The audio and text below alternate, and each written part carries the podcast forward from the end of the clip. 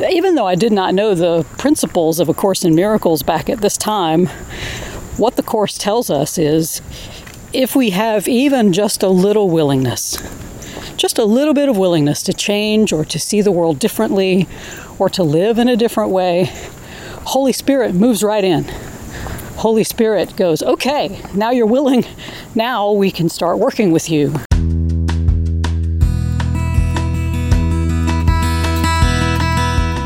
Hello and welcome to the Motley Mystics Meditation Musings.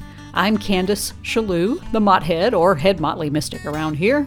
In this podcast, I take you along on my daily dog walks where I often record some off the cuff musings about the Motley collection of spiritual thoughts and ideas that wander into my mind during the day. I'm sure you've noticed that there seems to be an inordinate amount of suffering and division in the world today, whether it's political unrest or social unrest, disagreements about masks or vaccines or other issues. We seem more divided than ever and further away from changing our collective consciousness from separation to unity. In this episode, I give you the most powerful tool that you have available to you right in this very moment to end the separation we feel and restore us back to our original unity. So let's go for a walk. I used to be a very angry person, and I felt like my anger was justified. I was angry at my father for abandoning the family when I was nine years old. I was angry at God because my father, as a Southern Baptist preacher, had preached many sermons against adultery and divorce and then went and did it himself. So I was angry at a God that didn't inspire much loyalty to uh, his, and it, believe me, it was his words uh, in the, that Bible thing. I remember being so angry at my parents' divorce that my childhood Bible is filled with underlinings of passages forbidding divorce and adultery that my father was wrong, wrong, wrong. And I was angry that he was acting like he was right, that this was something he had every right to do. And I guess he did. We all have a right to make our own choices, even if other people are hurt by them.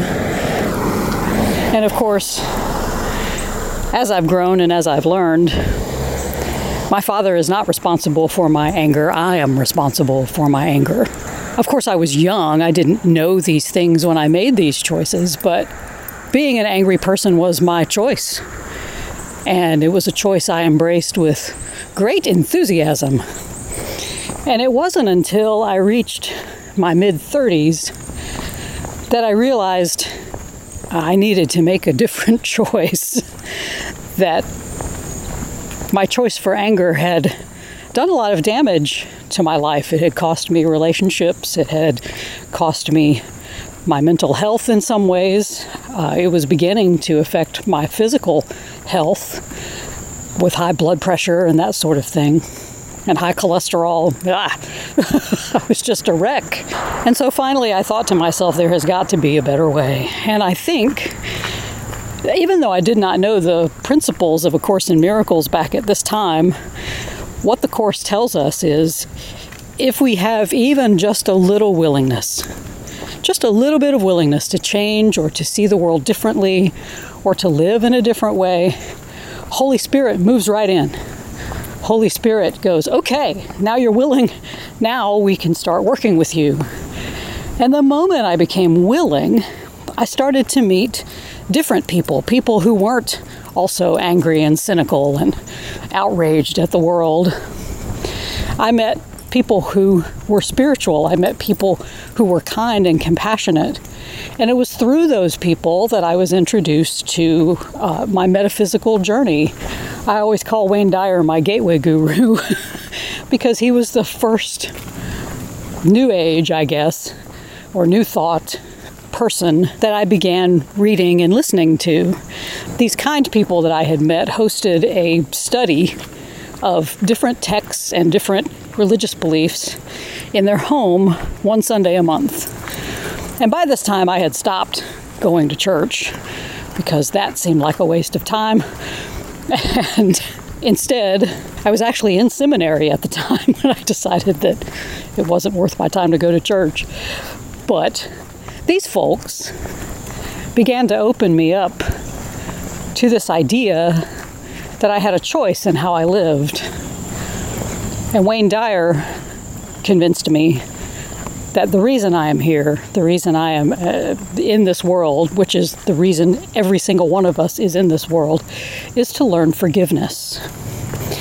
And so I've told the story of my father before about how I've gone to his grave and forgiven him and still had to work through more forgiveness issues. And of course, that's never ending. I think we all know that once we truly forgive some part of our past, that something else pops up that we are never truly done with our forgiveness work, that this really is a journey and not a destination. But I see the anger and division and separation, and it reminds me that people were very much like I was back in my mid 30s and didn't know that there was a choice that they could make against anger, that they didn't know, they don't know Lots of people in this world don't know that they have a choice to not be angry. They have a choice to not be outraged. They have a choice to look at the world differently. And all it takes is a little willingness. It doesn't even take subscribing to some metaphysical teacher's methods or ideas. All it takes is that moment of going, I'm really tired of being angry it's really destroying my life in so many ways. It's destroying my spirit and my mental health and my physical health. And when we reach that point, that's when spirit can step in and take over. And we have to be gentle with ourselves. My transformation out of anger into a more compassionate and loving state of being, not just a state of mind or spirit, but a state of being, wasn't overnight. And there are still moments when I can lose my temper quite easily, or when I become frustrated with the state of the world and and the suffering that is ongoing and and people that I perceive in the world to be evil doers or oppressors of some sort. And my heart goes out to the people that I perceive as being victimized, that I see as being oppressed or tortured or suffering in some horrible manner.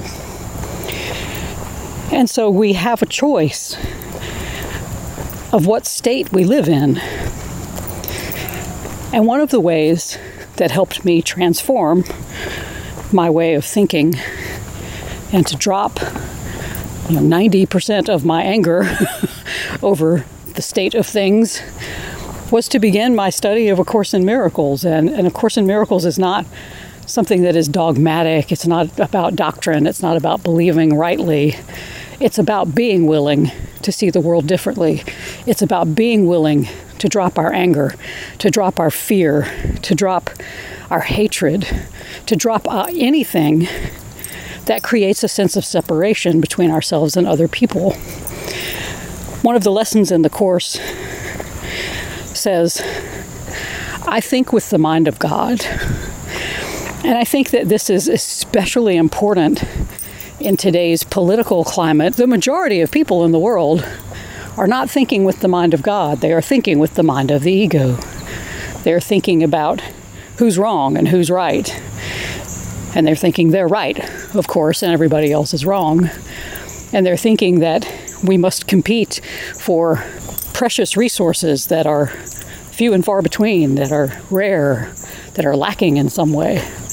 They feel a sense of despair at some of the events going on in the world the collapse of Afghanistan, the rolling back of human rights in that country, especially for women and children. And people can become outraged or people can become despairing of that situation because it seems so hopeless. And it is hopeless. The Course says we have created a hopeless world because the ego has no intention of making any of it right. The ego has no sense of justice. The ego has no sense of mercy. The ego only has revenge. The ego only has hatred. The ego only has fear. And if we are living in that place of ego, where we are driven by our fear, where we are driven by our hatreds and tribalism, then yes, we create a hopeless world. But if we are willing, even just willing, one little iota, a mustard seed, as Jesus says, if our willingness is just that tiny, a sliver, and we are willing to see the world through the mind of God, to think about the world with God's mind. And God's mind is love. God's mind is full of nothing but love because that is the only thing that is real. And we're not talking about a sentimental kind of love. We're not talking about a cloying kind of love. We're talking about a fierce love. And sometimes the most loving thing we can do, according to Ken Wapnick, who is an expert on the Course, have written many books, sometimes the most loving thing we can do, he says, is to stop other people from hurting other people. Sometimes that is the most loving thing we can do, is to prevent more harm coming to other people. And so we can find ways to do that. Instead of giving into our despair, maybe we find and support organizations that are doing just that, that are working to help in humanitarian causes, that are working to help those who are suffering. But the biggest thing we can do to help the world is to cultivate our own peace. And I know that seems selfish. And people talk about, well, if we just go in, you know, that's just navel gazing. It's not. It's how we change the world. It really is. Because I guarantee that your outrage will never heal the world. Only your peace can do that. The Course and other metaphysical teachings tell us that we are all connected. We are connected so much that there really is only one of us here. There is no separation in the mind of God. God does not see us as these separate entities walking around in tribes and political parties or whatever. God sees us as his innocent child. And that is singular. we are all children of God, but we are the one child of God because there is no separation. And if you believe that there is no separation and that there is only one of us here, it is logical that if even one of us attains perfect peace of mind, then the whole world does. The Course and other metaphysical teachings also say that the world outside of us is merely a projection of the world within. And so when we see the world in turmoil, when we see a world without peace, when we see a world of hatred and division and separation, it is because that is the world within us. And if we change the world within, the world without will change. And I have seen this in my own life. When I stopped being an angry person, when I healed the anger within the world inside of myself, the world outside of myself was no longer angry. I was no longer surrounded by angry people. I no longer had a tolerance for being with angry people. I no longer could watch the news because that's all it is it's anger and fear and outrage. I know what's going on in the world, but I can't let myself be debilitated by outrage. And that's what's happening in the world. We are allowing ourselves, we are deliberately debilitating ourselves by living in a state of outrage, by living in a state of fear. We are perpetuating what we see in the world because we get all upset about what's going on in the world. And the Course tells us that we are never upset for the reasons that we think. The outside circumstances are not why we're upset. We are upset because we have no peace. We are upset because we want to see an outer world of peace and harmony. It's what we say. But we are not willing to create that peace and harmony within. We still hold grievances. We still project our blame and our guilt onto other people. The world would be better if they were acting rightly. The world would be better if they weren't here. You know, the world would be better if we vote them out of office.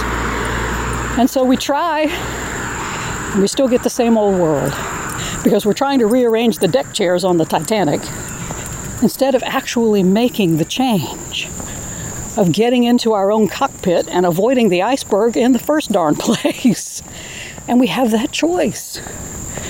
We can do that. It just takes a little willingness to want to see the world differently, to want to be in the world differently, to give up our anger, to give up our grievances that just sap our energy. And it doesn't solve anything, it just makes the divisions deeper.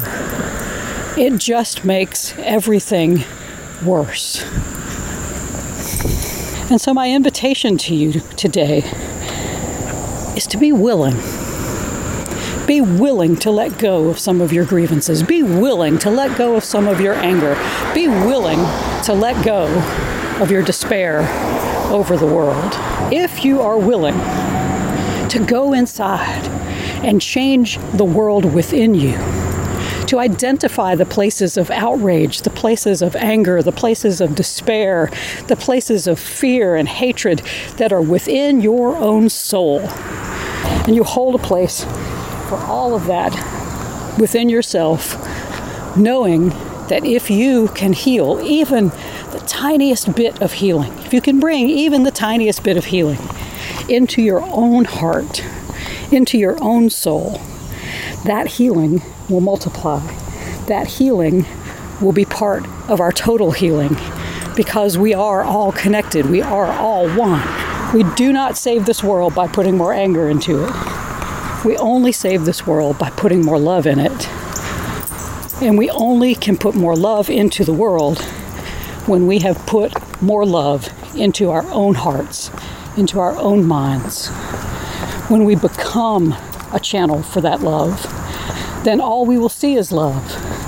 That's what the Course says. When you want love, then everything you see will be love. All you will see is love.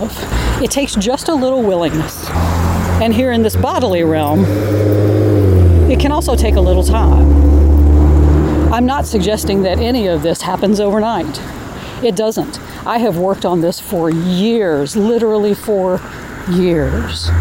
And I still have more work to do. I still have more anger and more hatred and more grievances to purge from my own heart. Because this is, as I said, a lifetime journey. Will I ever reach enlightenment? I don't know. I don't know. But enlightenment is only a state of remembering who we truly are at all times, remembering that we are the light of the world, that that is our function here. It is our function to be willing to be that true divine self, that higher self that knows only love, that knows only peace and joy. And we can get there. It only takes a little willingness and practice. That's what the workbook of A Course in Miracles is for to help us practice, to help put those concepts and ideas firmly into our heads first, and then they can move and migrate from our head into our heart so we can become we can become who we already are the light of the world peace and joy so i invite you take this time and examine your own limitations your own barriers to love whether that is fear or anger whether that is despair whether that is apathy examine that and be willing just even a little bit be willing to see it differently.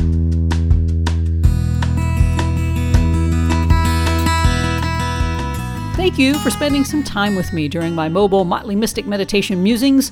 I hope you'll join me again for future podcasts. In the meantime, you can find more of my writing at motleymystic.substack.com, and you can listen to my sermons and other teachings at Jubilee Circle here in Columbia, South Carolina by visiting jubileecircle.com. The music you're hearing is a song called Lazy Day by Jason Shaw from the website Free Music Archive. Until next time, keep musing and meandering, you motley mystics.